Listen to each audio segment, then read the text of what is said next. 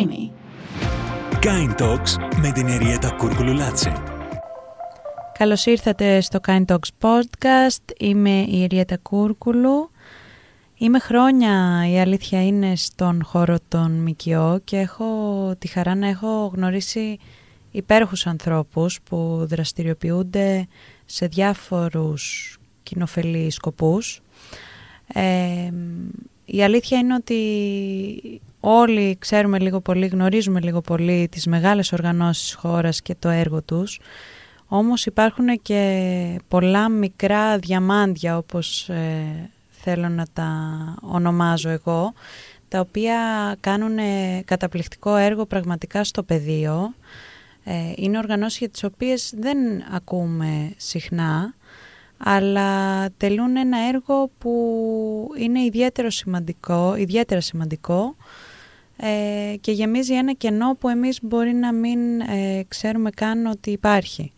Μία τέτοια οργάνωση είναι η Αμουρτέλ της Ελλάδας και λέω της Ελλάδας γιατί η οργάνωση δραστηριοποιείται και σε άλλες χώρες ε, και έχω σήμερα τη χαρά να έχω την Μαρία Μπόμπου κοντά μου για να μας πει περισσότερα για την οργάνωση αυτή. Καλησπέρα, ευχαριστώ πολύ για την ευκαιρία να είμαι εδώ και να μιλήσουμε για την Αμουρτέλ που είναι στην καρδιά μου και πολύ θέλω να το μοιραστώ με άλλους αυτό. Μαρία μου, η θέση σου στην Αμουρτέλ ποια, ποια είναι; Είμαι ε, σύμβουλος στυλασμού ε, και κάνω το κομμάτι της ε, υποστήριξης της βρεφικής διατροφής γενικότερα μέσα από ατομικές συναντήσεις με μητέρες και ομάδες.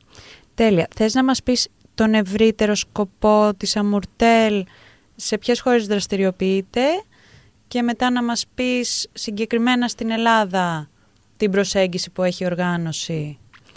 Ε, η Αμουρτέλ παγκοσμίως ε, ε, έχει σκοπό να βοηθήσει μητέρες και παιδιά. Αυτός είναι ο χώρος στον οποίο κινείται. Ε, η Αμουρτέλ Ελλάδας έχει ξεκινήσει από το 2015 ε, όταν ξεκίνησε η προσφυγική κρίση στην Ελλάδα, όταν είδαμε να έρχονται οι βάρκες με τις μαμάδες και τα μωρά, είδαμε τις φωτογραφίες και σκεφτήκαμε ότι θέλουμε να κάνουμε κάτι. Και από τότε έχουν γίνει πολλά βήματα. Ξεκινήσαμε με επισκέψεις ε, σε γήπεδα που ε, μέναν οι μητέρες ε, με τα παιδιά τους, με τις οικογένειές τους μετά από μεγάλη διαδρομή. Μετά πήγαμε στο, στον Πειραιά, στο λιμάνι, που πάλι ήταν πάρα πολλοί κόσμος που περίμενε να ανοίξει ο δρόμος για την Ευρώπη. Και στη συνέχεια βρήκαμε ένα δικό μας χώρο στην πλατεία Βικτορίας, ε, όπου φτιάξαμε ένα χώρο που οι γυναίκες να μπορούν να έρχονται να νιώθουν ασφαλείς και να ε, προσφέρουμε υπηρεσίες στις, ε, στις ίδιες ανέγγυες ή σαν μητέρες μικρών παιδιών. Ένας χώρος που υπάρχει ένα μεγάλο κενό. Πόσο δύσκολο πρέπει να είναι Μαρία να είσαι μια γυναίκα είτε ε, σε προχωρημένο στάδιο εγκυμοσύνης είτε μια νέα μαμά που να φτάνει σε μια χώρα η οποία πολλές φορές είναι και εχθρική απέναντί σου.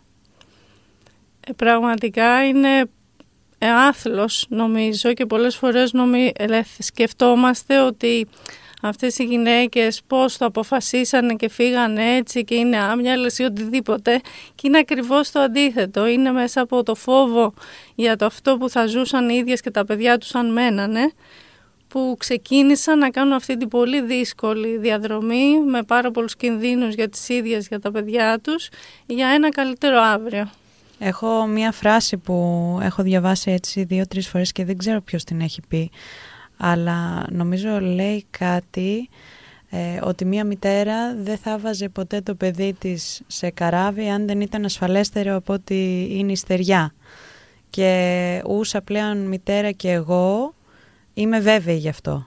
Ακριβώς. Ακριβώς Είμαι βέβαιη ότι μία μητέρα για να ρισκάρει τόσο πολλά και να αφήσει πίσω της τα πάντα το κάνει για το καλύτερο μέλλον για τα παιδιά της και ίσως και για, για την επιβίωσή τους, έτσι.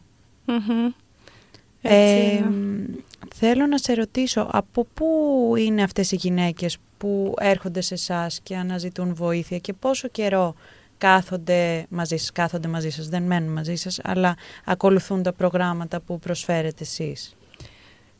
Κοίτα, αυτό έχει αλλάξει πολύ στα, μέσα σε αυτά τα οκτώ χρόνια, ε, γιατί τα κύματα των προσφύγων ή των μεταναστών που έρχονται στην Ελλάδα ε, αλλάζουν. Οπότε αρχικά ήταν μητέρες από τη Συρία και το Αφγανιστάν, ε, στην πορεία έχουμε πολλές γυναίκες από την Αφρική, ε, αυτή τη στιγμή ε, οι ροές των προσφύγων των Σύριων Αφγανών έχουν περάσει, έχουν φύγει στην Ευρώπη. Ε, οπότε πιο πολύ ε, έρχονται μητέρες που θα μείνουν περισσότερο καιρό στην Ελλάδα, δεν είναι για λίγο και θα φύγουν ε, και αυτό μας δίνει και την ευκαιρία να τις υποστηρίξουμε καλύτερα. Άρα ενδεχομένως πολλές από αυτές τις μαμάδες να μείνουν και μόνιμα στην Ελλάδα στη συνέχεια. Ναι, είναι πολύ πιθανό. Έχουμε μέσα στα 8 χρόνια που, είμαστε, που δουλεύουμε στην Αμορτέλα, έχουμε δει γυναίκες από 60 διαφορετικές χώρες. Ε, οπότε είναι από πάρα πολλά μέρη του κόσμου που κινείται ο πληθυσμός και προσπαθεί να βρει ένα καλύτερο ε, αύριο. Σας εμπιστεύονται, είναι εύκολο να δείξουν εμπιστοσύνη σε ένα ξένο λαό ή παίρνει αυτό χρόνο για να το χτίσετε μέρα με την ημέρα; Κοίτα, καταρχάς η Αμορτέλ ε, είναι μια μικρή οργάνωση. Αυτή τη στιγμή οι εργαζόμενοι εκεί είμαστε 11 άτομα από 5 υπήρους. Οπότε έχουμε οι ίδιες ε, ε, ένα, μια αποδοχή για, το, για τους ανθρώπους από άλλους λαούς γιατί είμαστε ε, μια ομάδα από διάφορους λαούς και αυτό φαίνεται στις μητέρες που θα έρθουν, θα μας στείλουν ένα μήνυμα, θα χτυπήσουν την πόρτα μας και θα βρουν ένα περιβάλλον που νιώθουν οικία. Και ε, προσπαθούμε σε αυτό, ώστε με το που θα, θα έρθουν σε επαφή μαζί μας να νιώσουν ότι σεβόμαστε, ότι τους δίνουμε χώρο, ότι είναι ασφαλείς και μπορούν να μοιραστούν ε, μαζί μας ε, ό,τι χρειάζονται. Ποιες είναι οι μεγαλύτερες δυσκολίες που αντιμετωπίζουν αυτές οι μητέρες φτάνοντας ε, στην Ελλάδα και εν συνεχεία προσπαθώντας να ενταχθούν σε, ένα, σε μια νέα κοινωνία; Ε, κοίτα, ε, νομίζω ότι μια μεγάλη δυσκολία είναι ε, το, το ότι δεν γνωρίζουν πράγματα για την χώρα στην οποία έρχονται, δεν γνωρίζουν τη γλώσσα μας, δεν γνωρίζουν το πολιτισμό μας, ε, οπότε δυσκολεύονται να ενταχθούν και, δεν, και φυσικά ε, δεν υπάρχουν δομές υποστήριξης αυτής της διαδικασίας ε, και επίσης είναι μακριά από την οικογένειά τους. Οι περισσότεροι άνθρωποι έχουν αφήσει μητέρες, αδερφές, συγγενείς και έρχονται σε ένα περιβάλλον που είναι μόνες. Και ενώ στην πατρίδα τους θα ρωτούσαν τη μητέρα τους «Νιώθω αυτό, είμαι έγκυος, πονάει η κοιλιά μου ή οτιδήποτε» ή «Θυλάζω, έχω αυτή τη δυσκολία, τι να κάνω» Ε, δεν υπάρχει αυτό το πλαίσιο, δεν υπάρχει μαμά να πάρει το μωρό αγκαλιά, να, την, ε, να το καθησυχάσει, να ξεκουραστεί λίγο η μαμά. Είναι πολύ απομονωμένες. Ε, και αυτό, ε, αν προσθέσεις αυτό ότι πολλές φορές δεν έχουν που να μείνουν, δεν έχουν ε, σίγουρη πηγή τροφής, κάνει όλη την κατάσταση πάρα πολύ δύσκολη και επίσης πολλές από αυτές τις γυναίκες στην πορεία τους ερχόμενες στην Ελλάδα έχουν υποστεί βία. Και βία μην... τι είδους, όλων των ειδών φαντάζομαι. Ναι. Αλλά και βιασμούς ενδεχομένως. Βιασμούς, έχουμε μητέρες ε, με τα παιδάκια τους αγκαλιά που τα παιδάκια τους είναι προϊόν, βιασμού. Και είναι πραγματικά συγκινητικό να βλέπεις αυτές τις μητέρες με πόση αγάπη και πόση φροντίδα δίνουν σε αυτά τα παιδάκια και πώς μέσα από αυτά προσπαθούν να ξεπεράσουν τα τραύματά τους. Πάντως αυτό είναι ένα μεγάλο κομμάτι που εγώ τουλάχιστον πριν μιλήσω με τους δικούς σου συνεργάτες δεν το είχα σκεφτεί. Δηλαδή επειδή έχω αυτούς τους ανθρώπους σε μια, βάλει σε μια κατηγορία ανθρώπων που βασικά παλεύουν να επιβιώσουν ε, την επόμενη μέρα ότι αυτή είναι η προτεραιότητα, δεν τις είχα λάβει υπόψη ως μητέρες. Και με την πρώτη κουβέντα που έκανα με ανθρώπους από την ομάδα της Αμουρτέλ και ούσα πια μαμά και εγώ και έχοντας βιώσει αυτό το παραλήρημα του εγκεφάλου ακόμα και σε φυσιολογικές συνθήκες μιας κοίησης ή μιας γέννας ή ενός βρέφους ε, τώρα καταλαβαίνω ότι και αυτές οι γυναίκες σίγουρα χρειάζονται και τεράστια ψυχολογική υποστήριξη. Γιατί φαντάζομαι ότι εγώ που είμαι σε ένα όχι απλά ασφαλές περιβάλλον αλλά σε ένα περιβάλλον που είμαι οικονομικά εντελώς ανεξάρτητα, έχω όλα λιμένα και πάλι ήταν μια δύσκολη συνθήκη στην αρχή η απόκτηση ενός παιδιού. Φαντάζομαι αυτές οι γυναίκες οι οποίες δεν έχουν καμία σταθερότητα σε, κανένα, σε καμία άλλη πτυχή της ζωής τους, πόσο δύσκολο πρέπει να είναι για εκείνες να αντιμετωπίσουν ε, τις ψυχολογικές διαταραχές που έρχονται με μία κοίηση ή με μία γέννα, όπως είναι ας πούμε η επιλόγχιος κατάθλιψη. Γιατί φαντάζομαι ότι και αυτές οι γυναίκες περνάνε τα ίδια που περνάμε κι εμείς, ορμονολογικά. Ε, είναι έτσι όπως το λες ε, και γι' αυτό στην Αμουρτέλ έχουμε μια ομάδα από ΜΕΣ που στηρίζουν τις γυναίκες στην περίοδο της εγκυμοσύνης, όχι τόσο με ιατρικές πράξεις, βασικά καθόλου με ιατρικές πράξεις, αλλά με το να τους εξηγήσουν τις εξετάσεις τους, να απαντήσουν στα ερωτήματά τους γύρω από το πώς εξελίσσεται η εγκυμοσύνη τους, να τους... Ε, να τους εξηγήσουν πώς θα είναι ένας τοκετός σε ένα νοσοκομείο στην Ελλάδα που είναι μια διαφορετική εμπειρία από ό,τι είχαν ίσως με προηγούμενα παιδάκια τους στη δική τους ε, χώρα, ας πούμε σε χώρες της ε, ε, ε Ασίας ε, γεννούν με γυναίκες γιατρούς, οπότε η εμπειρία του να έχουν άντρες γιατρούς φοιτητές γύρω να παρακολουθούν είναι ένα σοκ.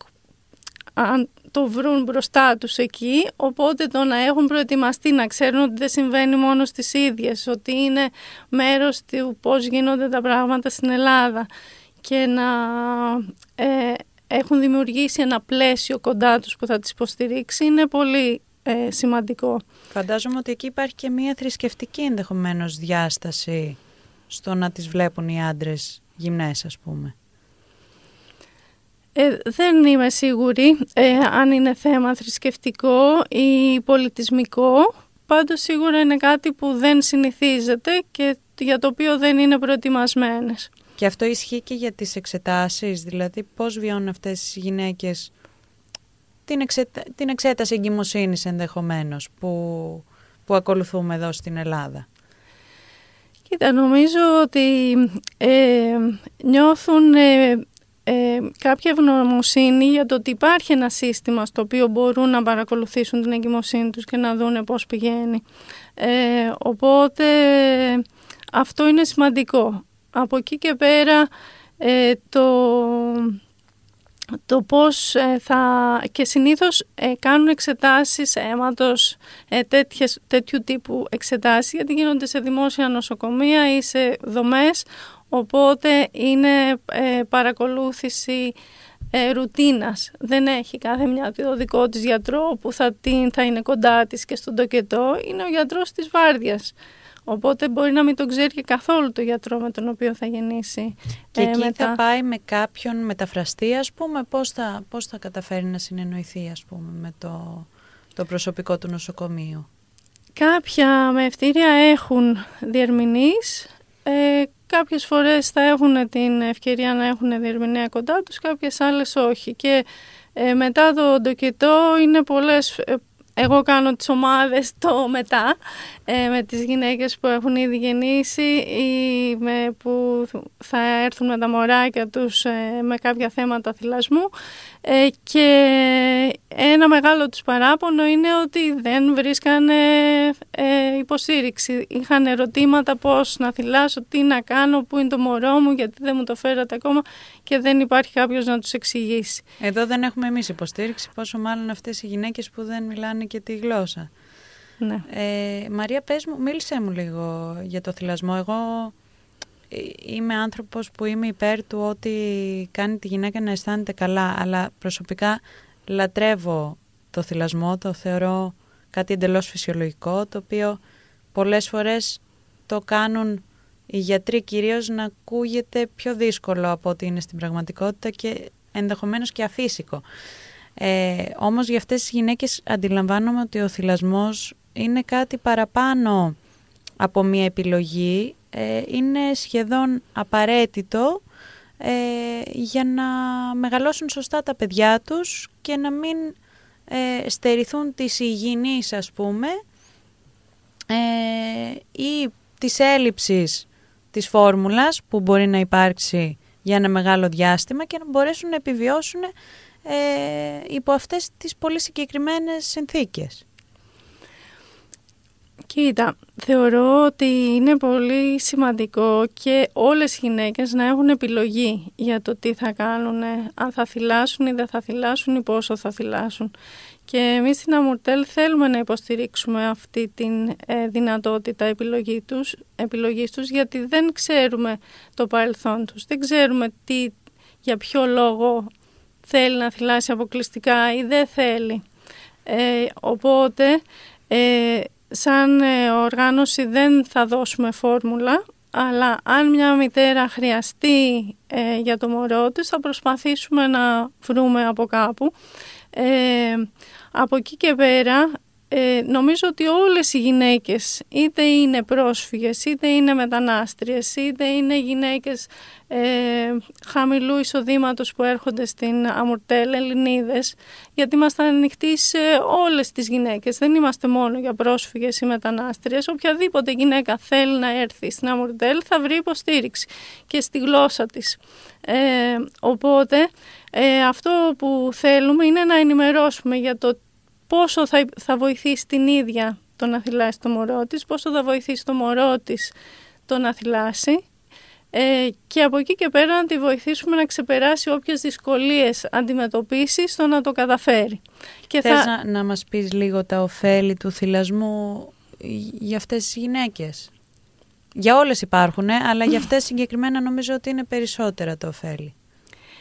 Ε, γενικότερα στο χώρο του θυλασμού δεν μιλάμε για το ωφέλη του θυλασμού, αλλά για τις απώλειες που μπορεί να έχει μια οικογένεια από το να μην θυλάσει. Ε, γιατί το φυσιολογικό είναι να θυλάσουν. Ε, και είναι αυτό που θα προσφέρει στα μωρά το ιδανικό ξεκίνημα ε, προσφέροντας και μια σύνδεση με τη μητέρα που το ακολουθεί σε όλη του τη ζωή ε, και μια νοσολογική προστασία ε, που αυτή επίσης το ακολουθεί σε όλη τη ζωή. Ξεκινάει από τις πρώτες ε, ουλιές και, το, και έχει στοιχεία μετά και στην ενήλικη ζωή του που το προστατεύουν. Ε, οπότε επίσης η, ίδια η μητέρα θυλάζοντας ε, και είναι πιο εύκολο να, να ξεπεράσει ε, αισθήματα ε, άγχους λόγω της ε, χαλάρωσης που προσφέρει ε, η διαδικασία του θυλασμού. Αργότερα, γιατί στην αρχή είναι λίγο ζώρικος και ο θυλασμός. Ναι, ναι. ναι. Ε, ο θυλασμός μπορεί να γίνει πολύ δύσκολος όταν ε, δεν ξέρουμε πώς να το κάνουμε, όταν δεν έχουμε την, ε, το σωστό πλαίσιο και τις εικόνες. Πολλές από αυτές τις γυναίκες που έχουν έρθει από μακριά έχουν αυτές τις εικόνες. Δηλαδή έχουν μεγαλώσει με μια οικογένεια που θύλασε η μαμά τους, θύλασαν οι αδερφές τους, ε, και τους έρχεται εύκολο το να πάρουν ένα μωρό και να το βάλουν στην αγκαλιά τους, πιο εύκολο από ότι εμάς, ε, που τώρα στην Ελλάδα του 2023 πολλές φορές το πρώτο μωρό που θα πιάσουμε στην αγκαλιά μας είναι το δικό μας μωρό, δεν ξέρουμε τίποτα για το πώς να το φροντίσουμε. Και επίσης έχουμε χάσει την συνέχεια του, του θυλασμού από γενιά σε γενιά. Ε, οι, μα, οι μητέρες μας πολύ πιθανό να μην μας θυλάσανε. Εμένα ναι, δεν με θύλασε και θύλασα το γιο μου. Ναι, οπότε υπάρχει μία διακοπή εκεί που προσπαθούμε να την ξαναβρούμε και θέλει κόπο. Ε, που αυτό σε κάποιους λαούς δεν έχει γίνει. Οπότε ε, αυτό που θέλουμε είναι να μην έχουν περισσότερα εμπόδια. Και ένα εμπόδιο που δυστυχώς έχει περάσει σε όλο τον πλανήτη, το έχουμε ακούσει από 60 διαφορετικές χώρες, είναι το δεν έχω αρκετό γάλα. Δηλαδή είναι πραγματικά εντυπωσιακό πώς έχει πάει παντού μια τέτοια λανθασμένη ουσιαστικά αντίληψη ότι μια μαμά μπορεί ενώ έχει φέρει ένα μωρό ε, μέχρι την, το να το γεννήσει και να είναι ένα υγιές μωρό δεν θα μπορέσει μετά να έχει αρκετό γάλα για να το θρέψει. Ναι, νομίζω ότι και αυτό έχει να κάνει ένα μεγάλο κομμάτι με την εικόνα που ανέφερες πριν γιατί δεν γνωρίζουμε τι χρειάζεται ένα μωρό τις πρώτες μέρες για να χορτάσει. Δεν μπορούμε να φανταστούμε ότι μπορεί να χρειάζεται 10 σταγόνες το μωρό μας τις πρώτες μέρες και ότι αυτό είναι αρκετό. Επίσης υπάρχει και μία, μία πίεση από τα μευτήρια την ώρα της γέννας να δώσουμε συμπλήρωμα, ε, να δώσουμε παραπάνω γάλα γιατί χάνει βάρος το μωρό, ενώ στα, σε φυσιολογικά πλαίσια όλα τα μωρά χάνουν βάρος στις πρώτες μέρες της γέννησής τους. Ας Σωστά. Πούμε. Και μετά μπαίνει σε ένα φαύλο κύκλο που δίνεις στην αρχή για να συμπληρώσεις το μητρικό γάλα και μετά το σώμα δεν λαμβάνει πλέον την εντολή από το μωρό ότι πρέπει να παράξει κι άλλο και ακολουθείται μια διαδικασία όπου σιγά σιγά όντως κόβεται το γάλα, αλλά όχι από μόνο του γιατί έχουμε συμβάλει εμείς οι ίδιες σε αυτό. Αλλά Μη γνωρίζοντας, ναι, αυτό είναι, είναι τε- μια μεγάλη θέμα κουβέντα. ε, κακής διαχείρισης και είναι πραγματικά πολύ νομίζω εγκληματικό σε γυναίκες ε, που δεν έχουν τη δυνατότητα βγαίνοντας από το μευτήριο να αγοράσουν ένα μπουκάλι φόρμουλα, ε, ένα κουτί φόρμουλα ε, που αν το αγοράσουν θα είναι με συνέπεια ίσως να μην τρώνε αρκετά που δεν μπορούν να διαβάσουν τις οδηγίες πάνω στο κουτί για το πώς να το επαρασκευάσουν σωστά. Δεν έχουν αποστηρωτή, δεν... Σωστά, πολλά άλλα προβλήματα. όλα αυτά. Ε, να ελαφρά την καρδία, να προτείνετε δεν έχεις και πολύ γάλα, πάρε και ένα μπουκαλάκι να δώσει το μωρό σου. Ή στηρίζονται αυτές οι γυναίκες σίγουρα σε δωρεές, ας πούμε, μιας συγκεκριμένης μάρκας φόρμουλας και μετά αυτή είναι δυσέβρετη και μετά αλλάζει το μωρό σε κάποια άλλη φόρμουλα και όπως ξέρουμε όλες οι μαμάδες αυτή η αλλαγή έχει πολύ δύσκολες συνέπειες, ειδικά όταν δεν παρακολουθείτε το παιδί τακτικά από έναν παιδίατρο. Ε, ναι, έτσι είναι όπως λες, αλλά νομίζω ότι είναι και ε, μια πολυτέλεια για αυτές τις μητέρες για το αν θα μπορέσουν να συνεχίσουν με την ίδια μάρκα. Αυτό Ε, το θέλω θέμα να πω, είναι ότι και ό,τι την να- πολυτέλεια σίγουρα δεν την έχουν, με αποτέλεσμα να, να πρέπει να υποκύπτουν στο ότι δωρίζεται εκείνη την ώρα. Γιατί όλοι κάνουμε δωρεές στην πρώτη καταστροφή, στην πρώτη δυσκολία, κάνουμε δωρεές σκόνη για τα μωρά. Ε, ενώ ο θυλασμός είναι μία λύση που τα προσφέρει όλα, ειδικά σε εκείνες τις περιπτώσεις γυναικών που δεν έχουν ένα σταθερό εισόδημα, δεν έχουν ένα μέρος για να μείνουν, δεν γνωρίζουν τη γλώσσα μας και ακόμα προσαρμόζονται σε πάρα πολλά πράγματα. Δεν χρειάζονται και το έξτρα βάρος του να, να προσαρμοστούν και σε αυτό. Ναι και ε, για μας είναι μεγάλη χαρά όταν βλέπουμε μητέρες που έχουν έρθει με, ε, δίνοντας συμπλήρωμα στα μωρά τους με την καθοδήγηση που λαμβάνουν που μπορεί να είναι να τις ακούσει, να ζυγίσει στο μωρό τους, να τους δώσει κάποια συμπληρώματα διατροφής που θα υποστηρίξουν την παραγωγή τους ή τη φυσική τους κατάσταση.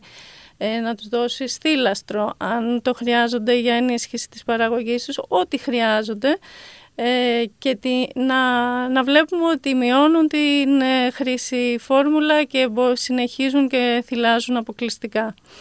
Ε, αλλά επίσης ε, θέλω να πω ότι για τις μητέρες που ας πούμε ένα περιστατικό που είχαμε πρόσφατα ήταν μια μαμά που θύλαζε αποκλειστικά ε, αλλά πονούσε και δεν μπορούσα να καταλάβω γιατί πονάει τόσο όποτε θύλαζε. Δεν έβλεπα πληγές, η στάση της ήταν σωστή, όλα αυτά που τσεκάρουμε. Και συζητώντας λίγο περισσότερο μαζί της συνειδητοποίησα ότι είχε μια πολύ τραυματική ιστορία πίσω της να πει που, τη, που έκανε το σώμα της να μην ανταποκρίνεται σε αυτό. Αγαπούσε πάρα πολύ το μωρό της, είχε μια πολύ γλυκιά σχέση με αυτό το μωρό. Οπότε την, τη βοηθήσαμε να αντλεί γάλα, έδινε το δικό της γάλα πλέον, αλλά όχι θυλάζοντας και αυτή ήταν μια λύση που τη βοήθησε και να νιώθει καλά με τον εαυτό της και να μπορέσει να φροντίσει το μωρό της με το καλύτερο τρόπο.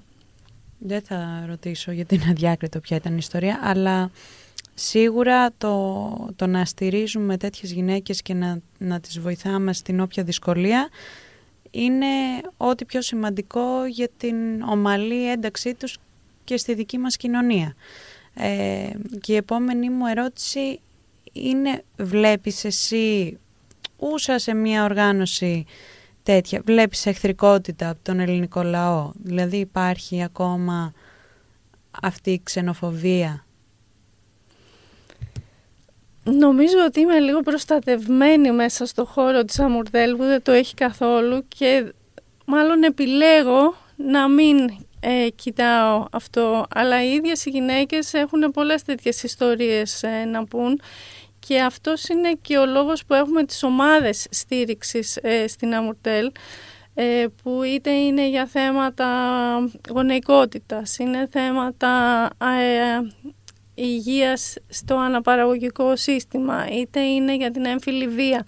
Έχουμε διάφορα θέματα συζητήσεων που έχουν προκύψει και από τις ίδιες τις μητέρες και εκεί τους δίνεται ο χώρος να συζητήσουν για ό,τι προκύπτει στη ζωή τους και ε, με ρατσισμό και με αποκλεισμό και δυσκολίες ε, για τις ίδιες, για τα παιδιά τους που προσπαθούν να ενταχθούν σε παιδικούς σταθμούς, σε σχολεία, ε, σε, στο ότι χρειάζεται να ζουν δύο ζωές πολλές φορές, ότι είναι η παράδοσή τους στο σπίτι τους, αλλά και η καινούργια τους ζωή στο σχολείο με άλλες, με σε έναν άλλο πολιτισμό και θέλουν να ενταχθούν, θέλουν και τα δύο. Ε, οπότε... Ε, νομίζω συζητώντας με άλλες γυναίκες ε, που αντιμετωπίσουν ίδιες ε, καταστάσεις, κάνοντας φιλίες μέσα από τις ομάδες ε, με άλλες γυναίκες, βοηθούνται στο να βρουν τρόπους να το αντιμετωπίσουν. Έχω μάθει ότι υπήρχαν και γυναίκες, υπάρχουν και γυναίκες οι οποίες κάποτε ήταν ωφελούμενες που πλέον έχουν αναλάβει επίσημες θέσεις στην οργάνωση της Αρμουρτέλ και αυτό μου φάνηκε ιδιαίτερα όμορφο γιατί δίνει αυτή τη δυνατότητα εξέλιξης. Αυτός είναι ο στόχος μας στην Αμουρτέλ, δηλαδή αυτό που θα θέλουμε είναι σε... Δεν το έχουμε καταφέρει ακόμα, αλλά σε λίγα χρόνια όλη η διοίκηση της Αμουρτέλ να είναι πρόσφυγες ή μετανάστες που έχουν ζήσει αυτή την εμπειρία και οι ίδιες φτιάχνουν το πρόγραμμα ε, για το τι χρειάζονται οι γυναίκες γιατί κανένας άλλος δεν το ξέρει καλύτερα από τις ίδιες. Είναι πολύ σημαντικό και γι' αυτό και έχουμε και κάποια προγράμματα ε, αλληλοϊποστήριξης ε, peer-to-peer τα λέμε, όπου εκπαιδεύονται από εμάς σε θέματα θυλασμού γονεϊκότητας, ώστε μετά να βγουν στην, στο, στην κοινωνία τη δική τους, την μικροκοινωνία τους και να μοιραστούν ε, αυτή τη γνώση και να γίνουν εκείνοι ε, οι οδηγοί και οι ηγέτες ε, γύρω από αυτό. Και έτσι δημιουργείται και μια κοινότητα ευρύτερη, ας πούμε, προστασίας και αλληλοϊποστήριξης ε, των ανθρώπων αυτών. Σωστά.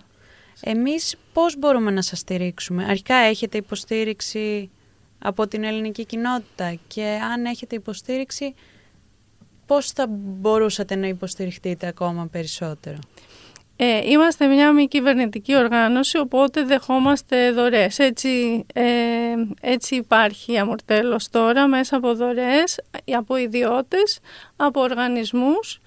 Ε, δεν έχει υπάρξει κάποια επιδότηση από το ελληνικό κράτος, ούτε από κάποιο κρατικό φορέα. Ε, οπότε το να, στην ιστοσελίδα μας στο greece.amortel.org Υπάρχουν διάφοροι τρόποι που κάποιος μπορεί να υποστηρίξει μηνιαία ή ε, κάθε χρόνο με ένα ποσό που αυτό μας βοηθάει πάρα πολύ να ξέρουμε πού βρισκόμαστε και τι μπορούμε να κάνουμε. Αυτή τη στιγμή είμαστε ανοιχτοί προς τις ε, μητέρες για τρεις φορές την εβδομάδα. Ε, οπότε ε, ο στόχος μας είναι να μπορούμε πέντε φορές την εβδομάδα να είμαστε ανοιχτά, να έχουμε ομάδες, να μην έχουμε ε, λίστα ε, αναμονής, ε, να μπορέσουμε να προσλάβουμε ψυχολόγο, να προσλάβουμε κοινωνικό λειτουργό, ε, να διευρύνουμε τον, τους τρόπους με τους οποίους μπορούμε να υποστηρίξουμε τις μητέρες. Πόσες γυναίκες εξυπηρετείτε σήμερα Μαρία; Νομίζω Περίπου, το τελευταίο μήνα ήταν γύρω στις 300. Οπότε αν σκεφτείς ότι είναι 300 γυναίκες σε τρεις ημέρες ε, που θα γίνουν ομάδες, που θα γίνουν ατομικά ραντεβού, που θα ε, πάμε στο σπίτι τους να, μετά τον τοκετό να τις βοηθήσουμε στο χώρο τους γιατί δεν μπορούν να έρθουν να τις συνοδεύσουμε σε ιατρικά ραντεβού και αυτά είναι λίγοι άνθρωποι που κάνουν πολλά. Κάνετε πραγματικά τεράστιο έργο και συγχαρητήρια γι' αυτό. Ευχαριστούμε πολύ και θέλουμε πολύ να ακουστεί αυτό και θέλουμε να άνθρωποι να μαθαίνουν τι κάνουμε και να έρθουν να μας γνωρίσουν. Δεσμεύομαι και εγώ να, να συνδράμω έτσι σε αυτή σας την προσπάθεια και πραγματικά είναι μεγάλη μου τιμή και χαρά που γνώρισα την οργάνωσή σας, έστω και τυχαία και από εδώ και πέρα εύχομαι να αναπτύξουμε ε, μία σχέση αλληλοβοήθειας και εκμάθησης και να, να συνδράμουμε όλοι όσο το δυνατόν περισσότερο στο σπουδαίο έργο που κάνετε, στο λειτουργήμα που τελείτε. Ευχαριστούμε πάρα πολύ για την ευκαιρία να μιλήσουμε για την Αμορτέλ και θα χαρούμε πολύ να σας έχουμε στο χώρο μας. Εγώ ευχαριστώ Μάρια μου, ευχαριστώ πολύ.